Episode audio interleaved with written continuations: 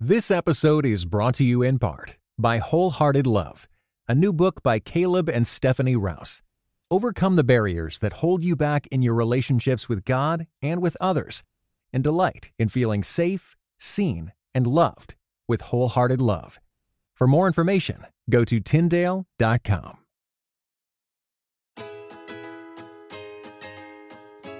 You're listening to episode 40 Oh, honey, don't worry. I got it.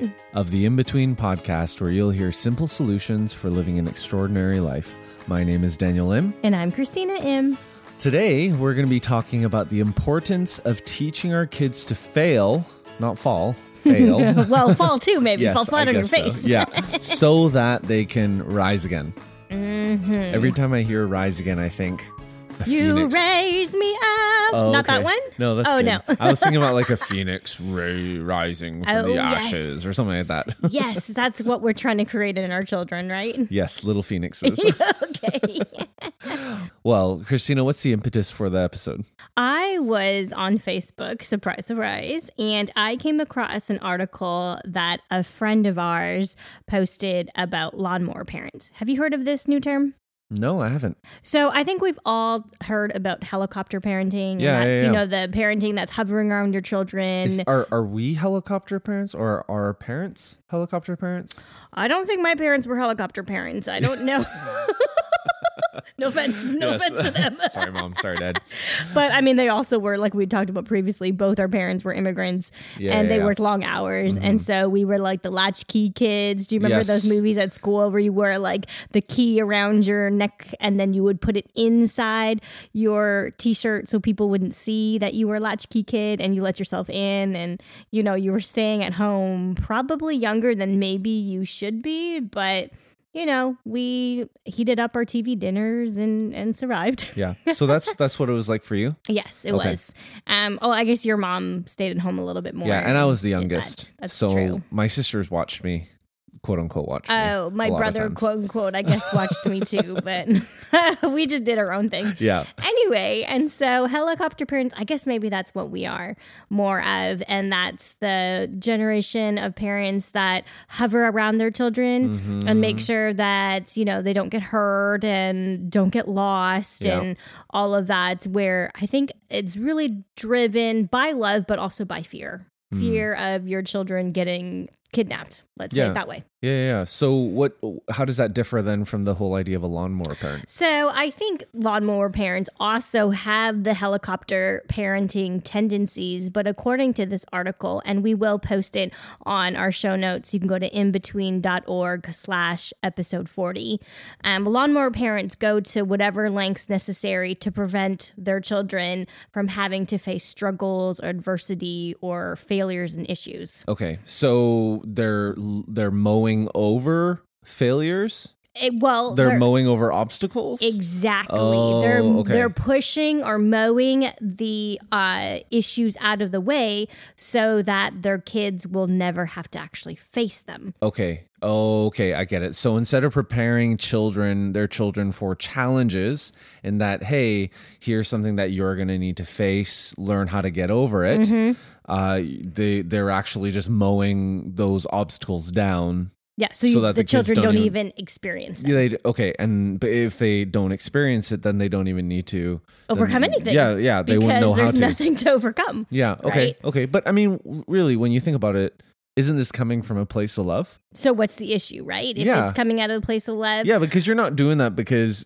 you I mean, hate I mean, if, them if you see a hole, like we were, we were just at the beach, right, and in front of our tent, Adeline was digging this massive hole, like, that whole like digging a hole to China, Yeah, yeah, yeah. and and she called it her booby trap.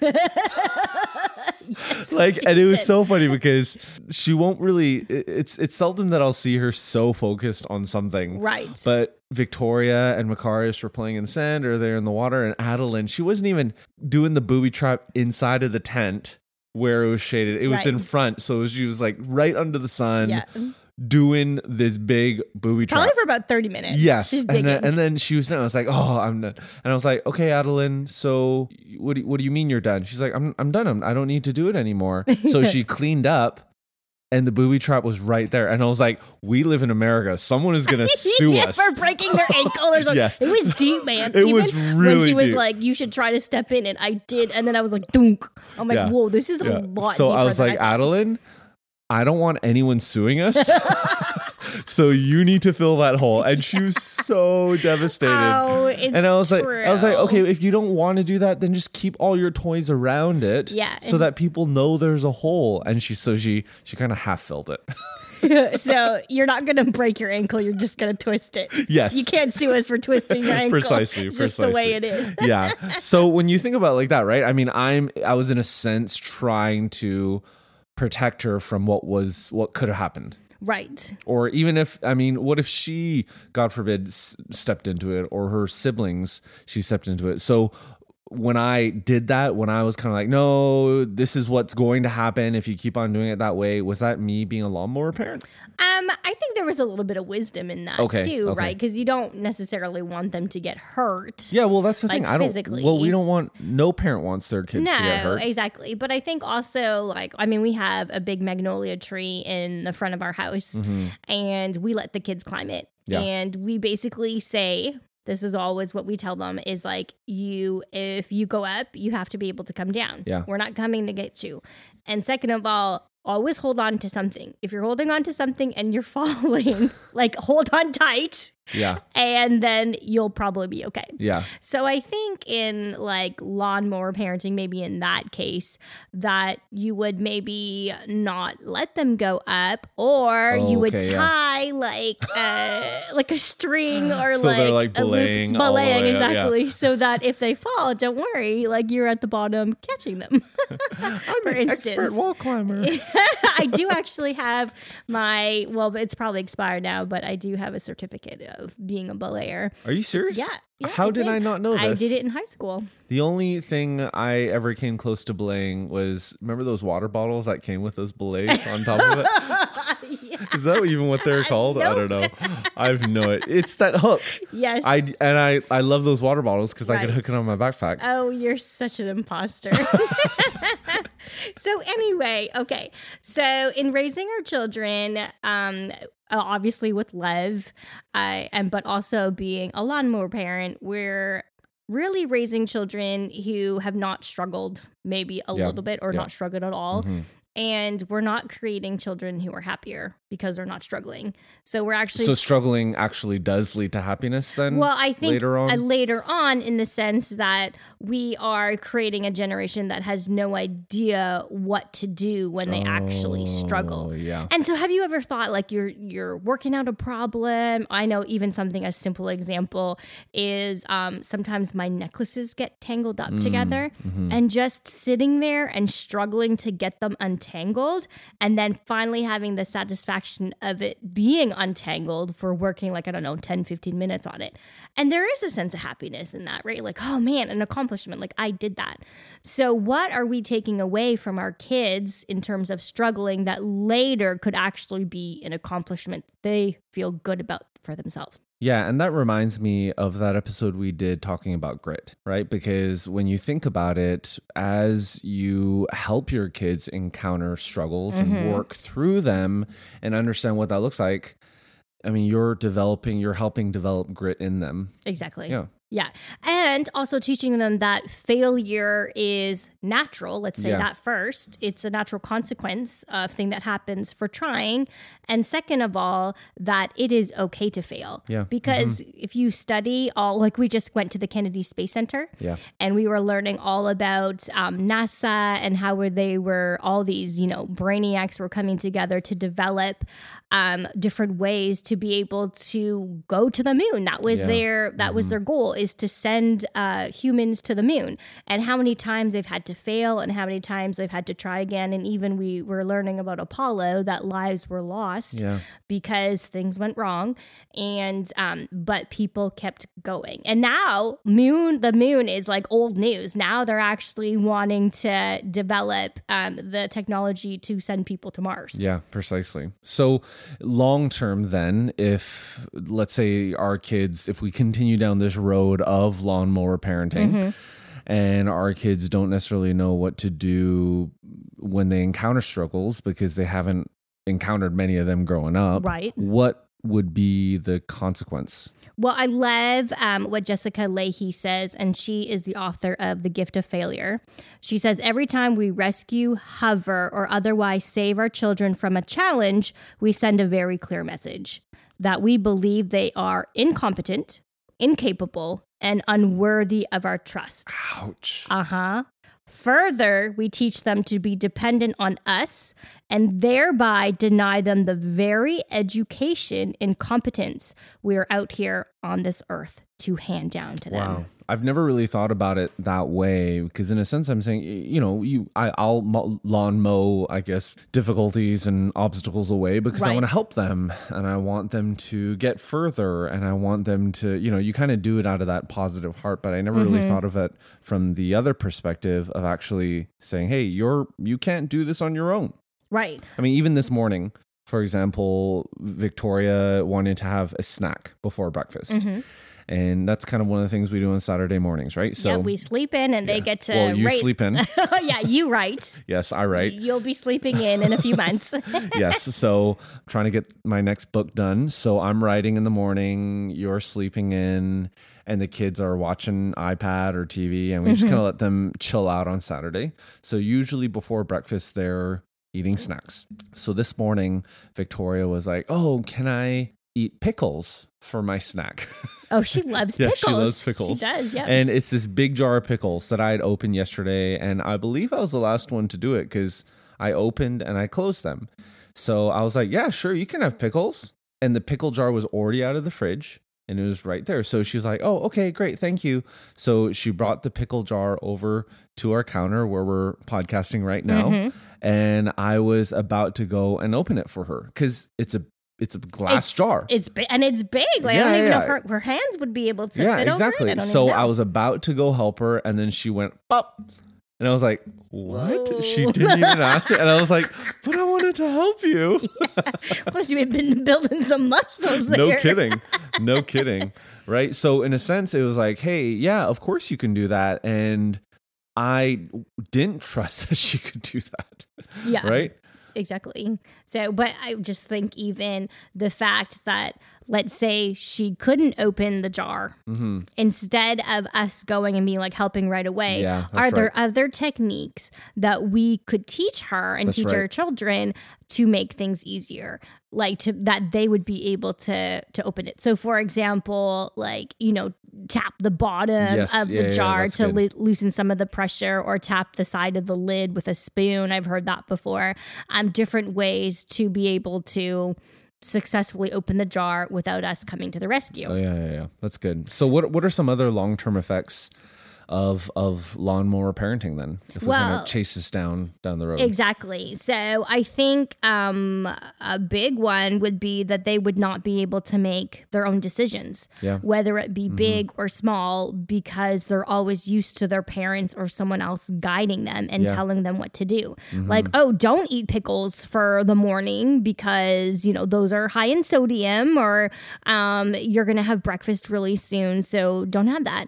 Maybe consider you know a, a lighter snack or something. And then so later on when they're older like are they going to struggle with what to eat for breakfast? Because they've never had to make that decision before Yeah, that reminds me of that time, and I don't know if we shared this on the podcast, but it reminds me of that time when we went grocery shopping for the first time. oh my goodness And I had to pick out did. salad dressing. Yeah, we must have talked about it because Yeah, it's but you have to uber share this embarrassing. again. uber embarrassing. this is a perfect example Yeah, and because I never, I never had to shop by myself for groceries for groceries. Yeah. yeah, and even for clothes, maybe sometimes I don't know. no But- i but don't i don't think so Yeah.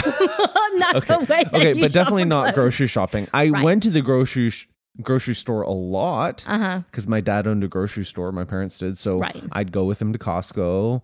I would guess how much it was going to be. Mm-hmm. I'd go with him to Save-On-Foods. We, you know, to the grocery store, and we would pick out things. But I never had to pick out anything on my own. right Never. I just maybe if it was, he was like, "Oh, get this specific thing." Yeah, or get the cheapest or Yeah, it- know, but it was like never that. as generic as go get salad dressing. Okay. So when we were in Montreal, you were like, "Oh, can you go grab some salad dressing?" This is the first time you're living on your own. Yeah, yeah. yeah. No, this is and this is we were dating at the time. Yes. Yeah. So we were. It was you and I with how many students? 40, on- I yeah, and we were all living Yeah. Mm-hmm. in a dorm uh, on at, at the McGill campus there. So we went to the grocery store for the first time, and you asked me to go get salad dressing, and I couldn't choose. Like I literally couldn't choose because there were so many Choices. choices. And Right. because I had to buy it with my own money, it wasn't like just go for Kraft or go for the name brand. I was like, oh, look, there's n- there's there there's non-name brand and it's the same brand as that, but why is this version cheaper than that? Right. And why is one buttermilk ranch and the other one just ranch? And Yeah. what's the difference? And exactly I just I was paralyzed. I was paralyzed. Uh huh. And I remember I was like, you pick out the salad dressing. You have like three other things on your list. I'm going to go here and, you know, finish my list and then we'll circle around and meet back Uh-huh. at the checkout. And you're like, okay, sure, no problem. And then I was like, done. I'm like, where in the world are you? Yeah, I don't even know I if we had cell phones back then. No, we didn't. Yeah. And and I like seriously. Okay, we did have cell phones. Oh, okay. Yeah, yeah, we're not that old, Christina. But were you having like a panic attack? I was having a panic attack. Oh. I was so flustered and Right. stressed because I couldn't choose. and I remember I think I yelled at you and I yeah, was like, and that made me even more flustered. and stressed. salad dressing. I was like, I literally can't. There are too many choices. So I was like, okay, ranch cheapest, let's go. yeah, So I guess in that instance, because you never had to make those choices or those choices were always made for you, that you were actually having anxiety about that. Mm-hmm. yeah. And, now I can. right. Right now I can do that, but because that was that first time, I it, it- it's kind of like you know I don't I don't want our kids to go and and for their first yeah. Yeah. it- for such a simple task like that Right. At that age. Right. And I think also uh, in those terms about making decisions, if you are not allowing your child to make decisions or are always telling them what to do or not to do, you're kind of telling them the message that they're not good enough. they're not good enough to make the decisions. You don't trust them enough to make the, the decisions because you don't think that they can accomplish things on their own. Yeah, yeah, and in a sense, they wouldn't really be able to. I wonder how how much that would actually affect their personal motivation and drive because have they ever had to pave a path for themselves? Right. Like, how would post secondary education be in those instances? Because I think in elementary school, even I see from kindergarten to now, uh, our oldest is in third grade. Like kindergarten, they told you exactly what to do. Uh, the you would get an email every time, and so on and so forth. And then as they go on in further grades, they're trying to create more autonomy. So we don't always get an email from the teachers. Uh, the students in third grade are expected to write their homework down in their Okay, agendas yeah. and sort of do it that way. So I'm thinking in post secondary in post secondary education if you're not even told to like write things down in your agenda um, all of this stuff maybe you'll just be lost and then like if you want to go and talk to your professor do you do that Yeah. or do you have you you call your mom and ask your mom to come with you to help talk to your professor no joke like Yeah. i've heard of this Yeah, before okay, well. where it's like the parents come and try to help them get into like they'll go and talk to the dean of admissions or they'll go and talk to the professor like that wasn't the greatest mark for my child what can my child do to you know get extra credit and so on and so forth where it's really like you're an adult you should be able to go and talk to your professor and Yeah. figure things out Wow, that's scary. it is right yeah, that long term Yes. effect of that. And even more so scary um, if we're thinking on a longitudinal level. I was reading the book Missional Motherhood by Gloria Furman, and there was probably maybe about a paragraph um, about, she was calling it helicopter parenting at the time. And she said, and this was like mind blowing for me. So, the greater concern is not a lack of independence, but that we will inadvertently model to our children that God's faithfulness is not dependable. Wow. So, are we in danger of becoming so preoccupied with eliminating risks in our children's world that we neglect to encourage them to take risks for the gospel? Wow. Yeah, in a sense, if we're making, if we're lawn mowing obstacles and Right. we're creating and raising them up to be so dependent on us or so fearful yeah of you know the unknown yeah i mean how can they i mean how, how are they becoming adults right and how, how- would they become missionaries let's say so to speak Yeah. as well like how would you go about raising funds because you you don't know how to talk to people to ask them That's right. for money or to share um, the vision that god has called you to right, or even right. like are you too afraid to get on the plane and go to africa because Mm-hmm. there's so many unknowns and all of that maybe it would just literally paralyze you yeah and like I, you were I talking don't about want i don't no, do I don't. I don't want to instill so much fear and so much um, adverse feelings to difficulties that our children are not willing to respond to God's calling on their yeah, life. Yeah. The the interesting thing here is we've been talking a lot about risks and making decisions for our kids, Mm-hmm. but but as as our kids grow older, one of the things that we want them to be able to do is uh, is, is be self starters, is to be continual learners, is to learn how to take initiative. I mean, that's one of the most important things. And in addition to being adaptable and, and, and continuing to learn and all that, I mean, the ability to take initiative is so important. And when you think about it like this, where, where if our kids are always looking to us for direction, and if they follow our direction, we're obviously going to be c- celebrating that. We're going to be externally motivating them.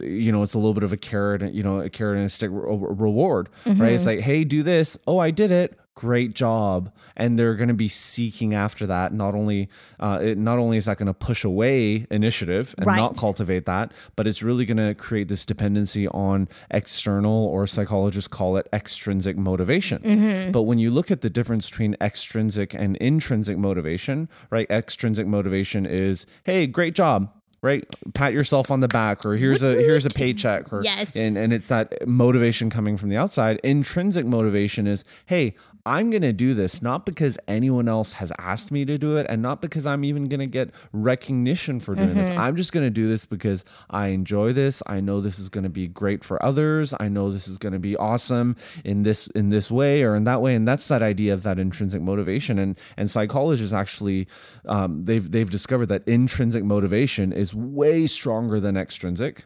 Completely. and if you start paying someone extrinsically for something that they drove, you know, kind of derived intrinsic motivation for, it actually kills the intrinsic motivation. hmm Yeah. So when you think about the long term effects of lawnmower parenting, yeah, it also affects their ability to be intrinsically motivated because they're not owning. In a sense, they're not owning the things that they are, are, doing. hmm Right. And if someone's always asking them to do something and they're always waiting on someone else, oh, hey, teacher, what's my homework? Or what is my next step? Or this I mean, how are they ever going to create? How are they ever going to innovate? How are they ever going to push the boundaries and be intrinsically motivated and own things? Mm, They won't. Yeah, and isn't that scary? it is. That's really scary to to think about what would our world and our lives be like if people stopped creating, people stopped wanting to invent something for the greater good. Yeah. All right. Well, this entire podcast is not going to be on the what ifs and Yeah. we will give you some yeah, tips and the some long term effects. Right. So, so before we share a few ideas on how to avoid becoming a lawnmower parent, and if you are a lawnmower parent, how to take steps uh, away from that in a sense to remediate Right. it. Let the grass grow, people. Uh, before we get there, we wanted to share that today's episode is brought to you in part by Audible. And for today's episode, Audible is offering our listeners a free audiobook with a 30-day trial membership. Just go to audibletrial.com slash in between. That's our last name, in between, to get started. So that means that you can get one of the books we've been talking about, for example, The Gift of Failure by Jessica Lahey for free, or any other book that is available on Audible. So let's listen to this excerpt from her book. It's easier to self soothe by shielding our kids from all risk than to take a pause and figure out which risks are necessary to their development and emotional health. We protect our kids from all threats whether real or imagined. And when we tuck our kids into bed at night, free of cuts, bruises, or emotional. So to get The Gift of Failure by Jessica Lahey for free or any other book that is available on Audible, just go to audibletrial.com slash in between to get started. Again, that's audibletrial.com slash in between. All right. So how can you avoid becoming a lawnmower parent? Right. Because I think by now we've talked enough about the scary side Yes. effects about lawn mowing parenting. So let's start with school aged kids. Um, I think a practical thing to do would be to let your kid do the talking as often as possible. We've talked about this example before, uh, where I remember, like you were saying, that you were paralyzed with fear and anxiety about choosing salad dressing. I was paralyzed by fear and anxiety standing at the McDonald's checkout in front of the cashier, and my dad told me to order. Wait, what? Do you not remember When this? was this? No, I, I think I was I was old. I was like eight or nine, and he was like, "Order your meal," and I was like, like I didn't even know Yeah. what to say. Like I couldn't your get dad it out. would always order for my you? parents would always order Okay, for me, yeah. especially I think we went to a lot of Asian restaurants and stuff, and so they would order in Chinese. I wouldn't know what to do. I'd smile and nod, um, and look cute. And so I was literally like, I didn't know what to do. Mm. I knew what I wanted, but I didn't know how to say it because I was so scared. And so remembering how I felt, same thing with our kids. I'm like, I never want them to feel like that when they go up to a cashier or at a restaurant. So we always tell them to order what they yeah, want. that's right. That's right. And if the waiter can't hear them, we're like, well, and and and they'll look at us, and the waiter will look at us, Right. Right. We'll just say, we'll we won't order for them. We'll actually look at our kids and be like, okay, you'll have to speak up a little bit louder Mm-hmm. or show them on the menu. Right. And we also talk about manners and say Yeah. yes, ma'am, or please and thank you and whatnot. Even at Chick Fil A. Right. So Yes. after the kids eat and they want to exchange their toy for ice cream, we don't do it for them. We are obviously we're looking at them as they go up, but they go up, they get in line, they go to the side, and they talk to the talk to the servers. And, and ask them for their ice Yeah, cream. right. precisely. So I think another um, one of the article actually suggested this point, and I think this is a great idea, is that um, if your children want a play date. So instead of re- uh, like arranging it for them with, you know, your parents' friends, that they would call like you would maybe tell your friend be like hey my daughter wants to play it with your daughter is that okay and then ask them to call and to invite their friend over Okay, okay. So I get this. I see this with school age kids. Right. Right. Especially because they're articulate and Yes. they can talk. So what about a four year old? Okay. F- I'm talking about Macario specifically. Right. Well, Where he, you know, we got to tell the story Yes. where, where him and, and one of his friends, um, Bennett at his, we go to the same church together Mm-hmm. Yes. and, and they are at the same preschool and, and he was coming over Mm-hmm. and Macarius wanted his other buddy Ben. So Ben, Right. Bennett, and Macarius they hang out, and and Ben he wanted Ben to come over as well Mm-hmm. Because he knew Bennett was coming over. yeah. So I guess the buddies wanted to get together, right? So I am at the pickup line and he is bawling. I'm like, what is happening? And his teacher comes in and is buckling him in the seat and says, Oh, by the way, Macarius really wants a play date with Ben and Bennett. And I was like, Oh, yeah, Bennett's coming over today. And she was like, Well, I think that they were arranging a play date with Ben because uh, Macario saw Ben get into his car and drive away, and Macario started yelling, But you don't know where I live. and he was so upset because he didn't know, like, Ben didn't know how to get to his house, and how are you supposed to have a play date? Right? He Yeah. was like so Yeah. devastated. He cried all the way home.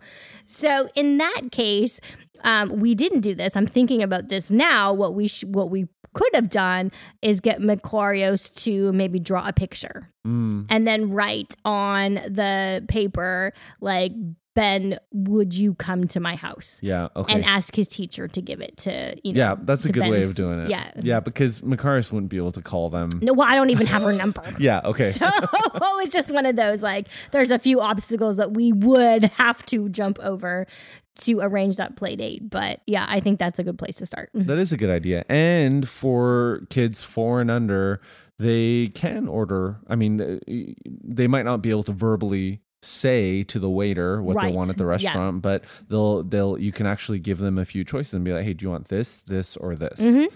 And then have them be able to circle it on the page Or and point and- at it yeah, or and, and whatnot. hand it to them too. Right. Mm-hmm. So, and what about high school kids, Daniel? Like, I think by then uh, they would be able to order, and whether that wouldn't be such a big deal. Um, what other further steps can they take to build autonomy? Yeah, I mean, as we've as we've worked with students in the past, um, part of part of the thing with high school age kids is that they, I mean, they are really in the throes of becoming an adult, Right. And and learn. Well, they need to learn how to become an adult, Yes. and they need to learn how to communicate and be self sufficient in safe environments. So for high school kids, while there still is definitely room for parental involvement. I think it would be wise for children to really attempt all communication on their own 1st right? So, for example, if they need to miss a quiz and they need to have a makeup, or or they've they've missed the day because they were sick, right? Right. And they actually have to arrange for the makeup of the quiz. Have them contact their teacher have them go in and uh, and and connect and say, "Hey, I I missed this. What did I miss?" Or even have them talk to their friends and be like, "Oh, hey, you missed a quiz, but here's the homework." Right. So, okay, great. You can start doing the homework, but you actually now need to go to the teacher and take initiative over doing the quiz in case the teacher forgets. Yes. And so that you don't get an automatic zero Right. right and and i think there in, in terms of for parents there is a place for them to intervene after they've made the attempt on their own. And let's say they can't get it done or, or something else has come up or or if they maybe have conflict between music and track uh, you know and and it's like oh but you have you have a recital coming up. Music is extracurricular i know track is extracurricular too but it's organized by the school so what are you gonna do Right. right? So instead of making that decision for them, Right. say, yes, I understand that there's a conflict in time right now. I get mm-hmm. that. I understand that you're really flustered and you're not really sure what to do. But what do you think would be good options? Yeah, and maybe help them in terms of uh, teaching them how to do a pros and cons list or how to make those big decisions as well. And also, you know what? There are going to be times that our kids make poor decisions. Mm-hmm. And allowing them to do that.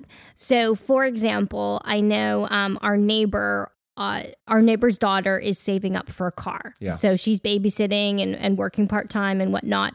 Now her phone cracked the screen. Like she cracked the screen of her phone. And so her parents basically said, Well, you have money. You either are going to use it to like get a new phone or you use it to continue to save up for your car. Yeah. Um, and she chose a new phone. Yeah. So Okay. she spent her money on a phone. And to me, I'm like, that was a really poor choice. Like looking back, I'd be, you know, I'd probably regret that because I think a car is more important and so on and so forth. But maybe to a 15 year old, a phone is way more important. Mm-hmm. And so that's her money and it was her choice, and her parents allowed her to do that. So But you have to deal with the consequences. you have to deal with the consequences. So maybe that means an extra year of saving before you get your own car. And you have to take the bus a few more times before you get to drive yourself. Mm, yeah. So what about kids of all ages? So I think we need to remind ourselves that we a part of parenting is giving and empowering our children to to make those decisions and to also trust them to make those decisions. So, Even if it's not a decision you would have made. No, exactly. And I, so funny. We have one child in particular who really likes to pave their own way. And there has been times really where I'm like, I don't think that's going to work. Like logically, that doesn't make sense. It doesn't make sense that that would work. And lo and behold, guess what? It works. Yeah. And I've had to come back and apologize and say, hey, I'm sorry for not giving you that opportunity to try that, or I'm not trusting you enough to try something new that I thought wouldn't work, but in the end, it did work. Yeah. Which is hard because then it further I know, cements in her I know mind that, she she's can- right and she can do whatever. So, or he, uh, you know, Oh, not no, trying to point out the she, child. yeah. we all know who she is. Yes, but in those instances, you know, and if she's right, that's great. Then that's intrinsic motivation. Yeah. Is it not to try Yeah. new things? And if she's wrong, then then she just deals with the consequences. And thankfully, they're little things. They're not huge things like you, what would I do um, if I were to surf the car? Yeah. Or, th- or you know, can can a car float in the water if I try? Like No, we're not doing that's those a really things. good point you know what I mean? because when you're starting young, by starting young and having them make choices and have them deal with the consequences and and understand the cost benefit around that Mm-hmm. and even even the whole idea of sunk cost. Right. I think that's a huge, a huge idea that we need to help our kids understand as well. And the idea of the sunk cost is let's say it's like, hey, for cars, for example. Right. Right. Hey, here's an old car. So we we were actually talking about this on our way back uh, from from Florida trip, from right? from from fall break. So our car, we're in America, but it has 170,000 kilometers on it, Mm-hmm. and we're like, okay, so it has 170,000 kilometers. There's rust in a couple places. The cracked know, windshields. Yeah, and no one down here drives with cracked windshields. But Right. we're, you know, we came from Edmonton, and everyone drives with cracked windshields there. Exactly. and it hasn't gone past the point where it's dangerous where we're Uh-huh. like no this is the point where we need to replace it so there's all these things about the car yet the sunk cost is that hey it's paid off Mm-hmm. and we've actually done Put a lot of repairs. yeah a lot of repairs.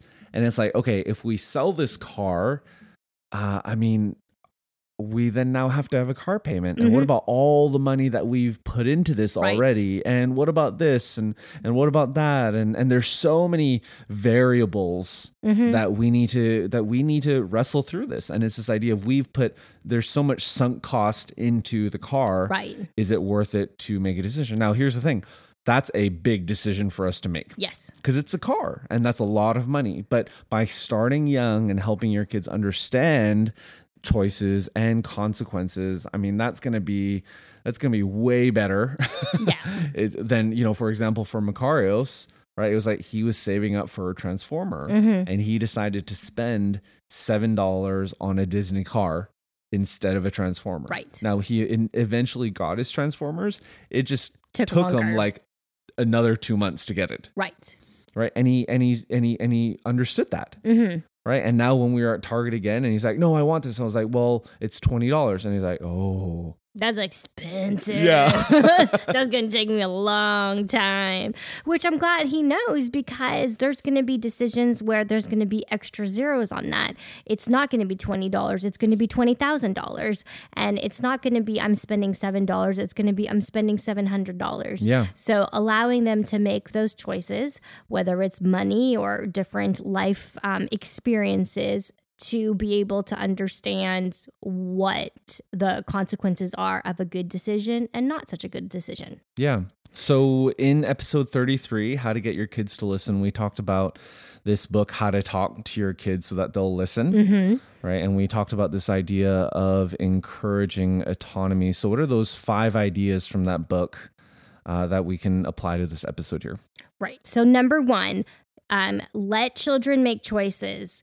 And so, and we're talking about really young children. So, for example, two years old, let's say, uh, you can ask, Are you in the mood for red pants or are you in the mood for pink pants? yeah So, for example, um, both girls, Macarius doesn't really care at that two year old point, but both girls loved to dress themselves. They loved to pick things out.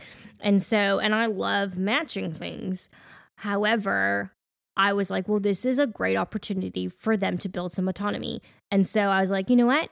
Pick out what you want to wear as long as it's weather appropriate. So don't wear shorts when it's like, you know, three degrees outside. You can wear whatever you want. Yeah.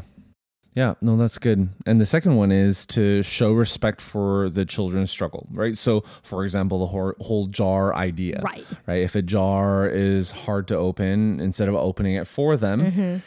Uh, you know, I need to. I'm I'm saying this to myself right, Right. now. You tell them, hey, try to tap the bottom of the jar with your Mm-hmm. palm, or when you're opening the jar, don't open it in the middle of the kitchen. Right. Where else? What do you think will happen if you accidentally dropped it? Yep. So let's go to a counter, or you know, n- not not telling them to go to a counter, but you know, talking them through that. Right. Uh, number three is don't rush to answer questions. So I remember distinctively Victoria and I were sitting at preschool and she was looking at a baby and she was like, Mommy, is that baby a girl or a boy? And I asked her, What do you think? Because, I mean, in terms of the way that the baby was dressed and you know all blue and um, they were saying his name and so on and so forth i was hel- trying to help her piece you know information together. But the mom was like oh it's a boy. And i was like oh well. I it was just one of those things i'm like okay we lost that learning opportunity. Yeah. but in the sense of like allowing No, them that's good. to That's good. to think through things because sometimes they're just saying, What do you think? because they don't want to take the time to think about it or they want to deflect their own answer or their own feelings. We say this a lot in counseling. When we're asking somebody to solve an issue, and they ask for our opinion a lot of times it's not actually that they want our opinion it's more of because they have then they don't have to think about things Yeah. Mm-hmm. themselves and go through those experiences and go through those emotions Yeah, lawn mowing, lawn mowing counseling. oh goodness yes Yeah. Number four is to encourage children to use resources outside of the home. So let's say you're at a pet shop and you're talking about, hey, we need to get supplies for our fish, or why is our fish's tank dirty, or, or you know, our dog's not feeling this well, Right. and and so instead of instead of you finding the answer for them or googling it for them, say, hey, that's a great question. Why don't you ask the pet shop owner? hmm Or why don't you ask one of the employees Right. and see what they have to say? Yeah, perfect. Uh, and the last point is don't take away hope from your kids. So, for example, our daughter wanted to try out for the talent show. Instead of saying, like, well, you know, they only really have 10 spots out of um, a school of 660 kids. Wait, they only had limited spots? Yeah. And so, And she got it? and she got, I mean, I was there. Like, I. I just thought those the kids that performed were just all the kids no, that had, applied. You, no, you had to try out. That's great. and they had Oh. limited spots. Oh, I'm now so much more prouder of her. Oh my goodness. Yeah. okay. Yeah. There's like mind blowing information happening on the other There side of this is, there microphone. is. But anyway, so instead of um saying like oh trying to minimize it and like prepare the child for failure um we were just like hey you know what that's going to be a great experience Mm, yeah, and she was so proud when she got home. She was like, "Daddy, guess what?" And guess what? Like, and also she had the intrinsic motivation Yeah, to practice. you're She practiced Yeah, so, so true. much. And when she was done, like she did really well at the talent show and whatnot. You know, we made sure to also like say congratulations, but also like you must be so proud of yourself. Look Mm. at all that hard work and it paid off. Yeah. So, Christina, as we get to the end of this episode, Mm-hmm. uh, we do want to encourage our listeners to go to at In Between Show on Twitter, Instagram, and Facebook, and to connect with us if if you're not already connected. But before we talk about what's coming up next week, any last words on the topic of teaching our kids to fail? Well, I love this quote, and it is The question isn't what do you want to be when you grow up? The question is, how do you want to be when you grow up? Is there going to be an Instagram image for that? of course, there is. because you're hey guys on social media give props to christina as well and her her id is at xina who kind of reminds me of xena the warrior princess is that where that's from no, it's X is supposed to take out, like, was supposed to represent Yeah. Christ, right? So, Xena, so Christ. E, x-i-n-a Exactly. w H O. yeah because that was your maiden last Yes. name yeah so well, you know, not spelled correctly, but Yeah. pronounced. Yeah. So at Xina Who, because she is the one, Christina is one that's created all of those images. And if you look from episode one all the way to episode 40. I mean, the quality just keeps on going up every gotta single learn, week. learn, learn. You gotta fail and pick yourself up and try again. so grab those images. I mean, you can share them on Instagram Oh, or on social media. If you can actually also post them natively as well. If you go to our show notes, you can download the images, and, and we've done that for you as well. All right. Well, next week we are going to be talking about love and respect. We're going Mm-hmm. to be two. continuing. So if you haven't yet listened to the first part, be sure to go to episode 37 and listen to that before next week. But we're going to be continuing that conversation because it's it's just that good. no, it's just that important. yeah, and and really really really good for us too. right. So thanks again for listening and we'll check you guys out next time. This episode was brought to you in part by the Enneagram and Marriage Podcast, an outreach dedicated to bringing joy, strength, intimacy, and purpose to couples seeking growth. Be sure to visit EnneagramandMarriage.com to find your chemistry together again, or for the very first time.